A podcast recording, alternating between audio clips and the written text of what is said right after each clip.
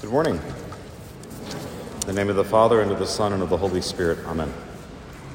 I have one cousin on my dad's side of the family uh, that's my age, and when I was growing up, we'd play a lot in my uh, grandmother's house.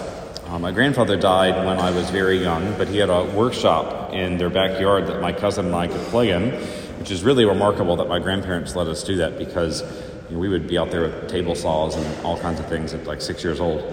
Um, either way, at some point we'd always end up fighting, the two of us, and uh, we always knew it was better to just try to get over it ourselves because our grandmother, uh, if she saw us fighting, she had a rule that if one of us got into trouble, we both got into trouble. And she would make us go into the yard and pick switches, but not for ourselves. We would have to pick them for each other. Uh, so she had a way of reinforcing responsibility for us. No one likes taking responsibility for their mistakes. And at the root of it, it's because we're ashamed when, we're, when we mess up, because we know it's wrong, and it's embarrassing to be caught doing something that we know is wrong. And so a lot of times we try to shift the blame to someone or to something else. Someone else did this, something that someone else did made me do this, uh, the circumstances, you know, whatever we can come up with. Even in Genesis, Adam and Eve do this, right? Eve eats the fruit of the tree of the knowledge of good and evil first. And then she gives it to Adam, who eats it as well. But when God questions Adam why he did that, Adam blames Eve and says that she's the one that gave it to him. So he tries to push off this responsibility and pretend like he didn't really have a choice in the situation.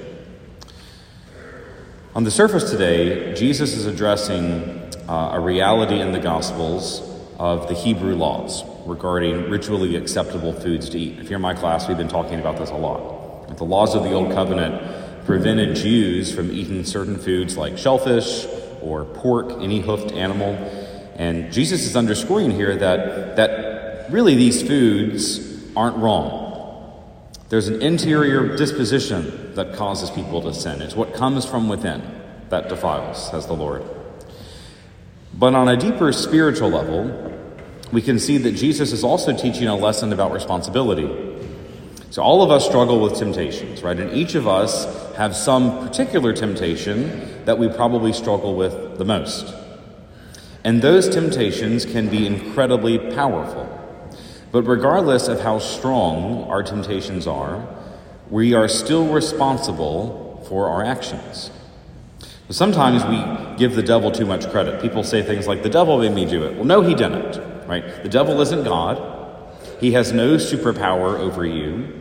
He can't make you do anything. So at the end of the day, we are responsible if we give in to our temptations or not. The church uses the language of vice and virtue, and I've mentioned this to, uh, to you before.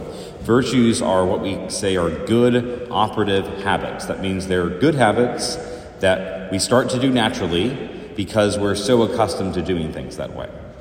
And vice is the opposite. Vice is a habit of sin that we start to fall in consistently because we're so used to doing things that way.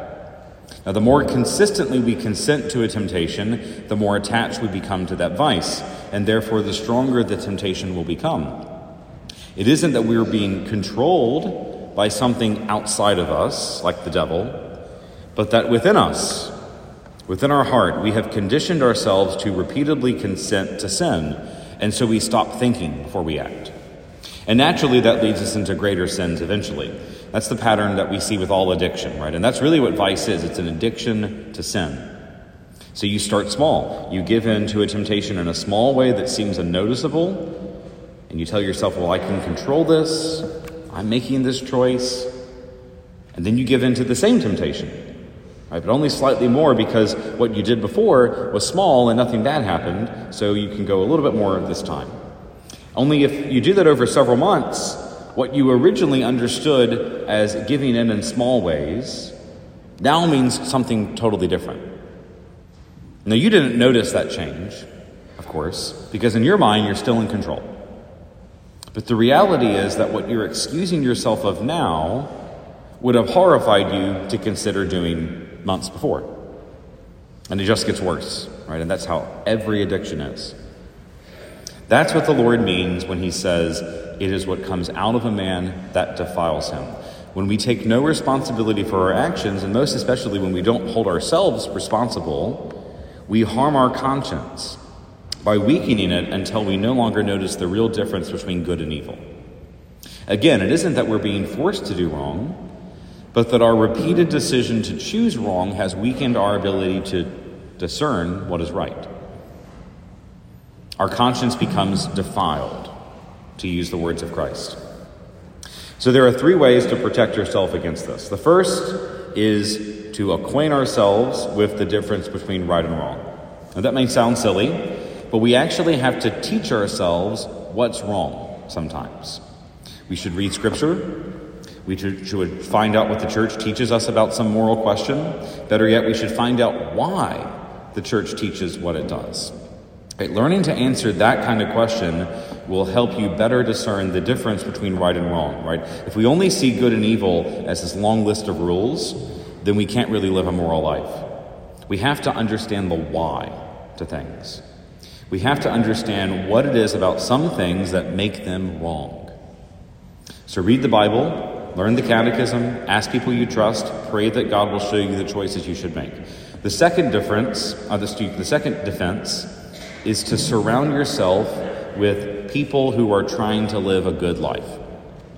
Right? If all your friends don't care about being good Christians, then you're probably not going to be a good Christian yourself. I tell people they should surround themselves with winners. Right? That works in the business world because when all your friends are people who are pushing for success, then you're probably going to be successful as well in the business world. The same is true in the moral life. If all your friends are trying hard to be good men and women, if they're calling each other out when they screw up, if they're supporting each other when they're struggling with temptations, then it's almost impossible for you to end up being morally a bad person.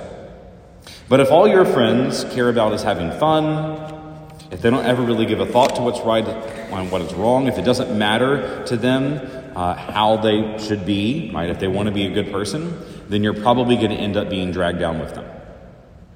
So people with winners for friends win. And people who pick to spend their time with losers will lose as well. Three, avoid the near occasion of sin. This sort of goes along with the previous recommendation, right? If you tend to always make bad decisions in the company of certain people, then you probably need to cut those people out of your life.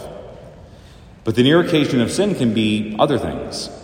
Right? If you tend to do something stupid in the same environment, or the same place, or the same occasion, then the smart thing is to avoid that environment, or that place, or that occasion. It doesn't matter how much you read about poisonous snakes, or how much you think you know about them, or how quick you think your reflexes are. If you put yourself in a room with a bunch of poisonous snakes and you just sit there, you're probably going to get bitten, even without trying. Why keep putting yourself in situations where you always fail? It's just dumb. Stop doing it. The definition of insanity is to do the same thing and expect a different result. Bottom line if you want to be a good Christian, then you have to take responsibility for your own decisions. No one is going to do it for you, just like no one can force you to make the wrong choice. In the end, it's always you. Right? It's always you who have to want it and then have to try to do what is right. Praise be Jesus Christ now and forever. In the name of the Father, and of the Son, and of the Holy Spirit. Amen.